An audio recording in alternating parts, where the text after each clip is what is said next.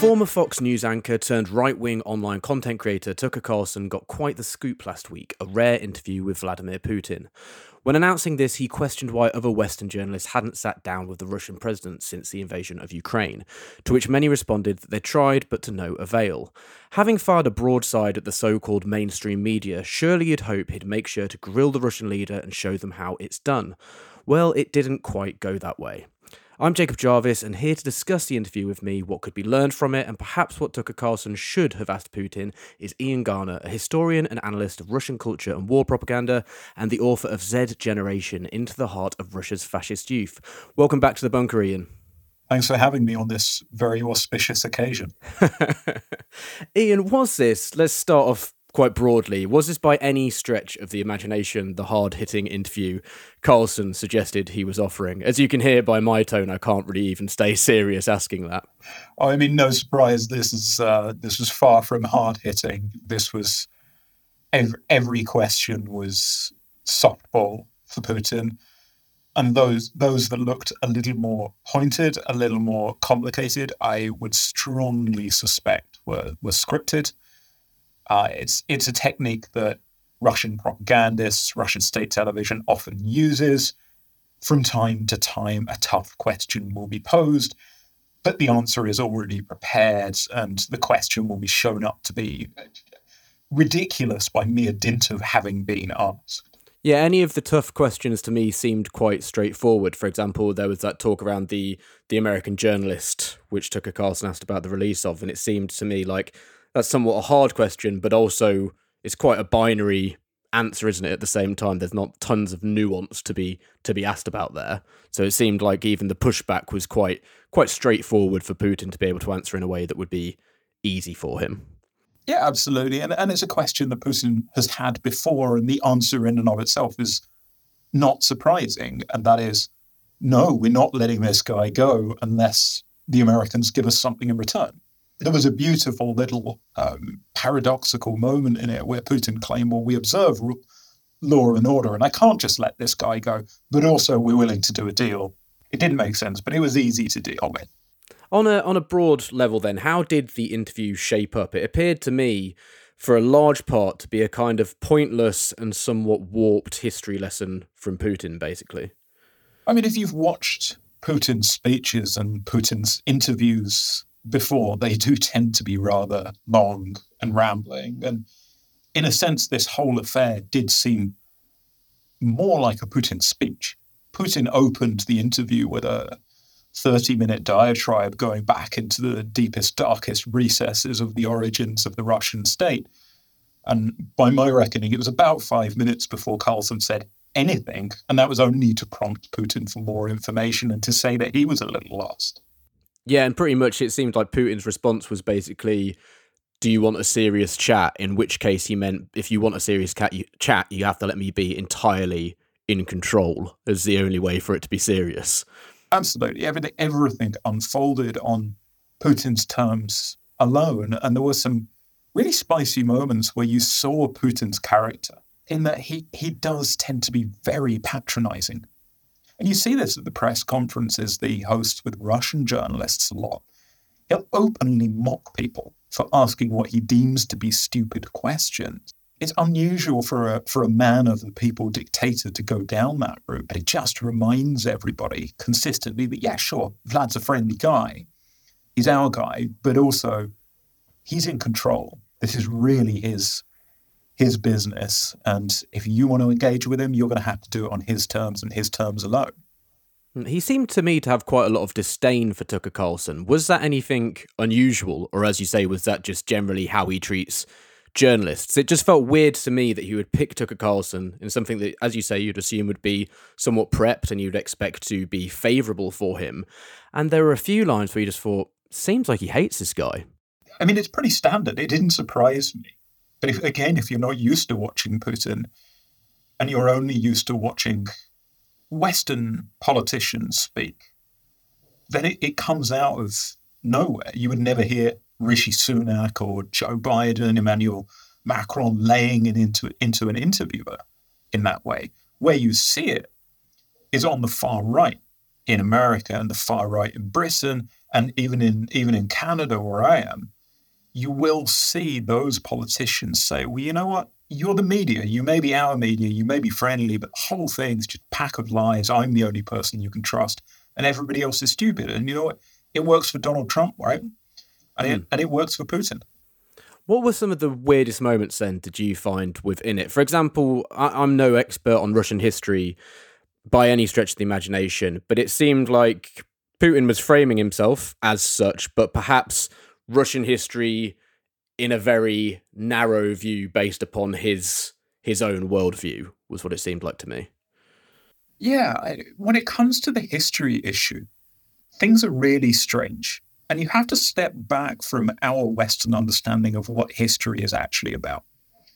We do history to try and uncover facts, to try and uncover narratives of the past and reconstruct them from various different perspectives.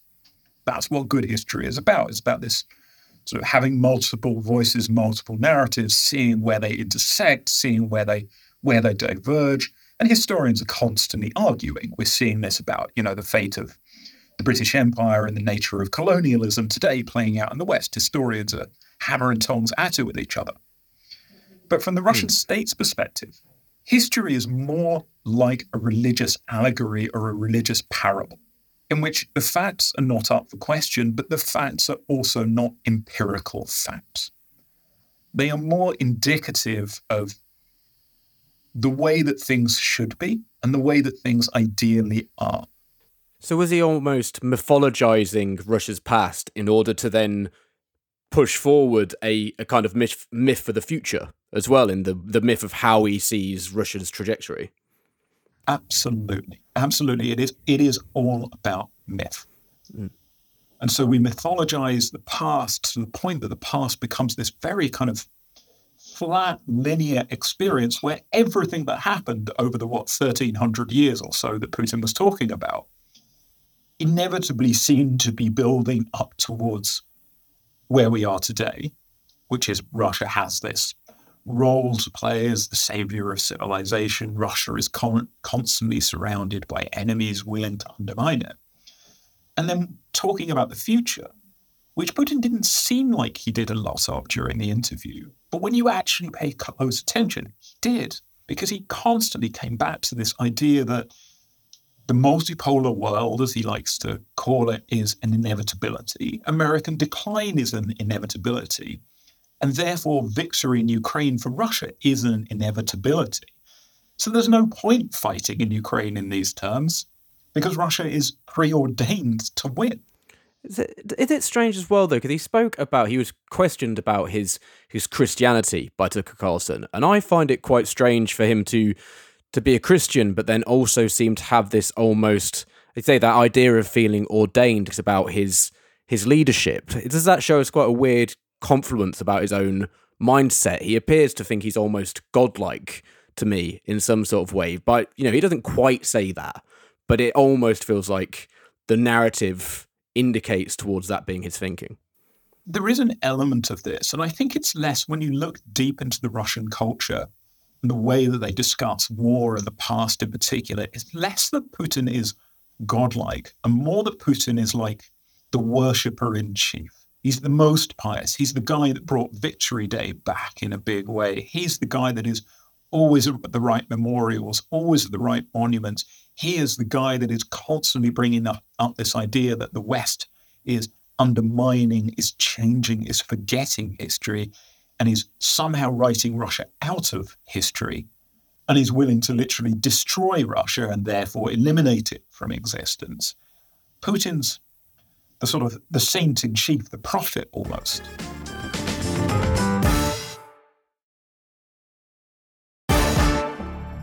What's one of the large things we, we saw from Putin really just how much resentment he holds as well? Because this the historical aspect to me felt like there's there's huge resentment towards the West. But then when he spoke about more modern day politicians and about Clinton and stuff like that, and his he questioned about being able to join NATO, it seemed to me that a lot of this motivation it felt almost like just the the fragile ego of an incredibly arrogant man pushing back at being a little bit excluded from the club of the rest of the world's leaders, which he felt like he deserved a place at.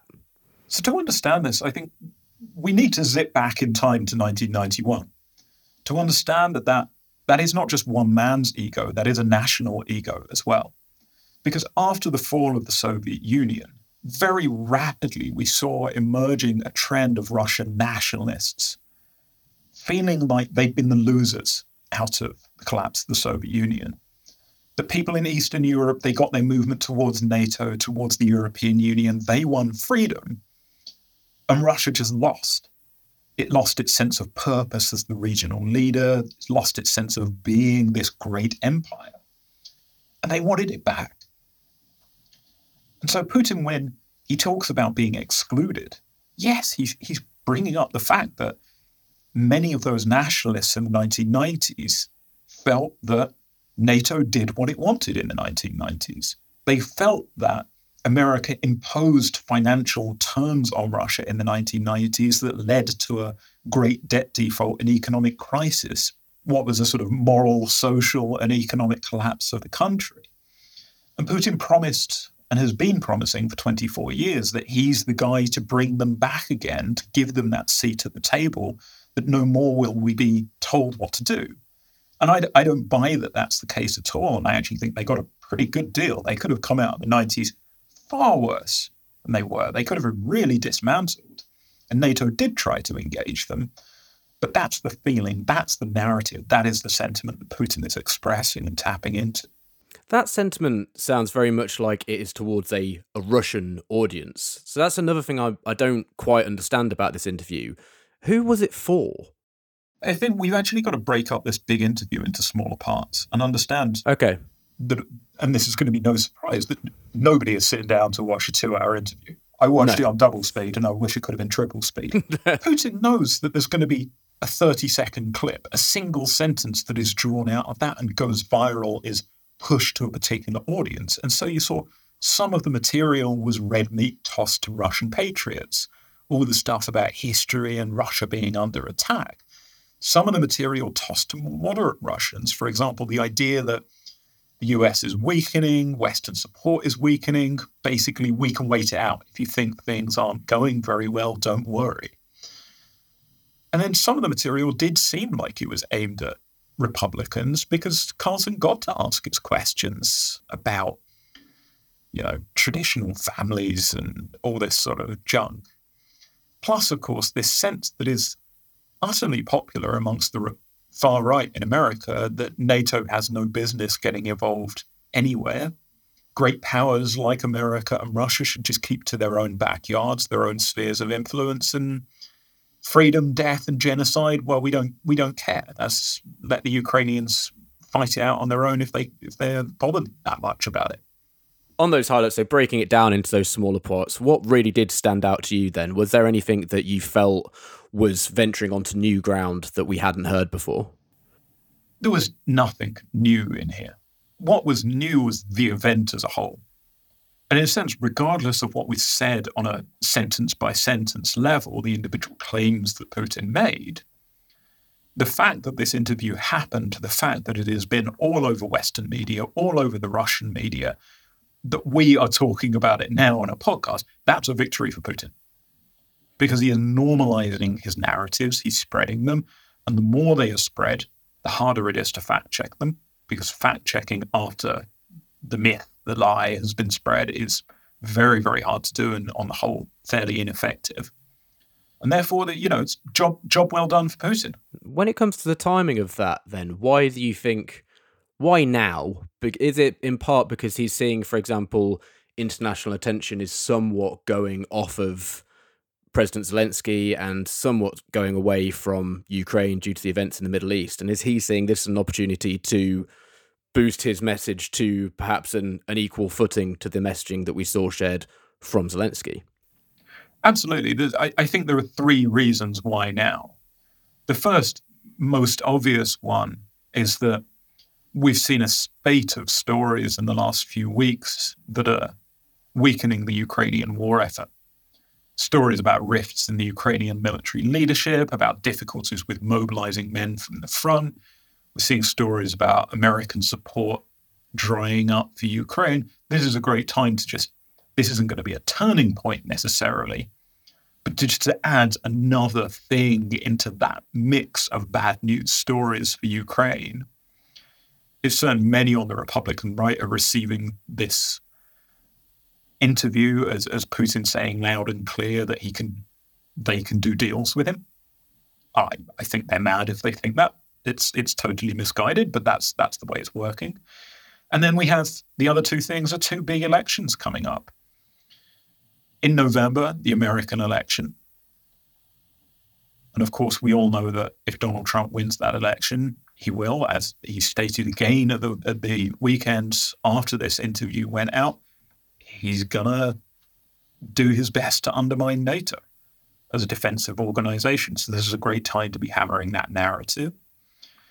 And then the Russian presidential election, if you can call it that, which is taking place just over a month from now. We haven't seen much in terms of pre election editorials, opinion pieces, parades, rallies that we would normally see from Putin starting at around about this point.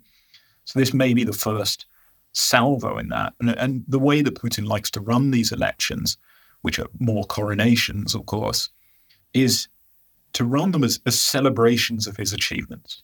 So it's less about making a choice between two candidates, more about affirming and reaffirming that Putin is the right guy to be in charge, plumping up some of his narratives and reaffirming the idea that, well, the war may not be going perfectly, but hold on, bear with me another six, 12 months. America's going to collapse. Donald Trump will be in charge. They'll stop sending military support to Ukraine. Don't worry that your brothers and sons are at the front because all is going to be well. Is there a weird bit of kind of cognitive dissonance there in that there's such criticism of the West from Russia, but then if Putin is going to be using this to to kickstart his electoral campaign, is it not strange to be using Western media to do that? Or is that because there's this inherent knowledge within Russia that Russian media is controlled and people must be somewhat aware of that, and then that Western media is not so controlled? So therefore, it's a useful tool for that to be where he's putting this message across. I just find that quite a bizarre contradiction, if you understand me. It, it is a contradiction, but Russian political discourse is riven through with contradictions. I mean, the fact that they're running an election which isn't an election is contradictory, and everybody knows it. I mean, the, the Russian word for election is vybory, which literally means choices, which is the one thing that you don't have. Part of this is showing that a major American journalist or at least that's the way that he's presented in the Russian propaganda, is engaging with Putin. Putin is respected in the world. Those namby-pamby, you know, transgender, awful anti-family values liberals in Western Europe and in the White House right now, they don't respect Putin because they're weak. They're feminists. But when Trump's back, when Carlson's leading the propaganda for Trump, Putin's going to be listened to. He's going to be at the top table, so just bear with us. Do you think this does indicate anything particularly from what we heard as well for the for the future of Russia directly in terms of the conflict with Ukraine? But then beyond that, uh, is is Putin putting a lot of his stock and hope in the the idea that Trump will win again? Absolutely. This interview is just the tip of the iceberg. We know that there are massive influence operations afoot as there have been for years, that will be designed to skew the, skew the election in favor of the Republican Party, both the presidential election and the legislative elections that go along with them. Then, in terms of the, the conflict with Ukraine, did anything from this interview give us any indication as to how Putin sees that beyond the fact that he sees it continuing for as long as he sees fit for it to continue at the moment? There was there was nothing new, only the repetition of the idea that Putin is willing to negotiate, and yet he's made it very clear that he is not willing to seriously negotiate. What he means is that he's willing to accept Ukrainian capitulation. Good news! Your favourite history nerds are back. Yes, we at We Are History have been trawling the history shelves of our local bookshops. Well, I have, John. You mostly went round finding your books and moving them to the front of the displays. If I can find them, it's a bonus. We are ready to tell you all about what we've learned from the revolting French to some revolting women. Via some Brits abroad and a foul mouthed Irishman. So, download We Are History. Our laughable attempt at a silly history podcast. With me, John O'Farrell. And me, Angela Barnes. Wherever you get your podcasts.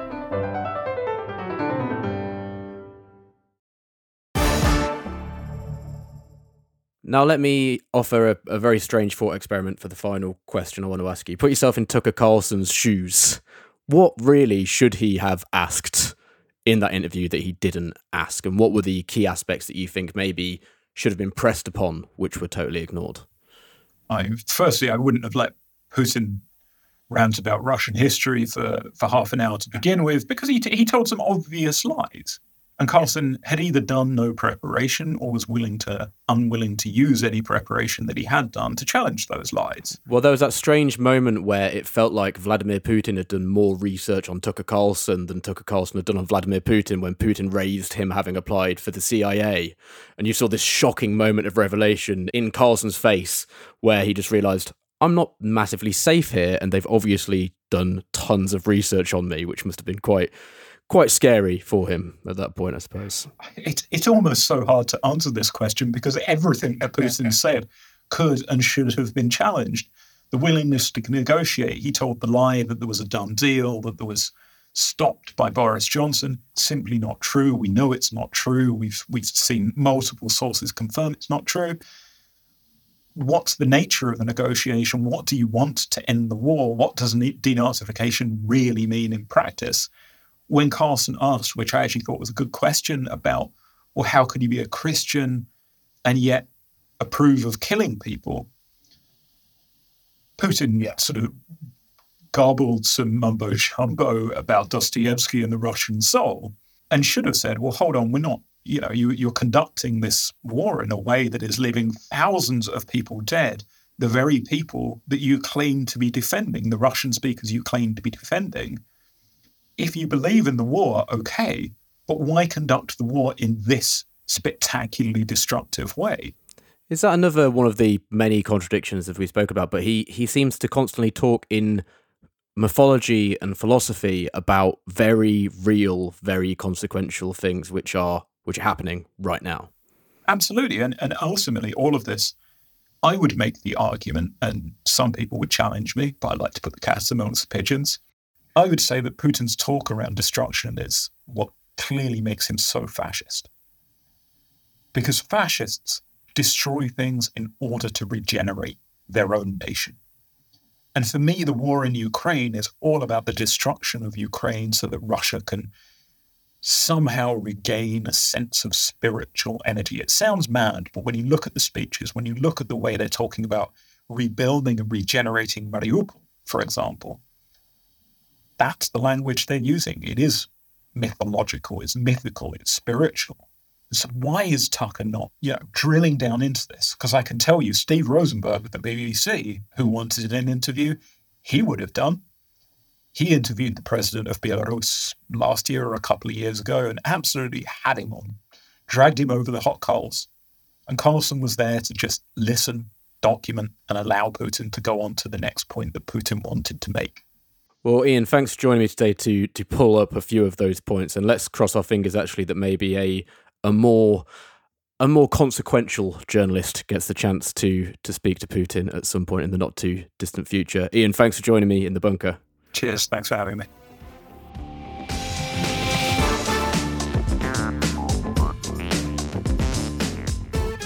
Listeners, if you enjoy The Bunker, remember you can support us on Patreon. For £3 a month, you'll get all of our episodes ad free and early. Just search Bunker Patreon Podcast or follow the link in the show notes to find out how to sign up.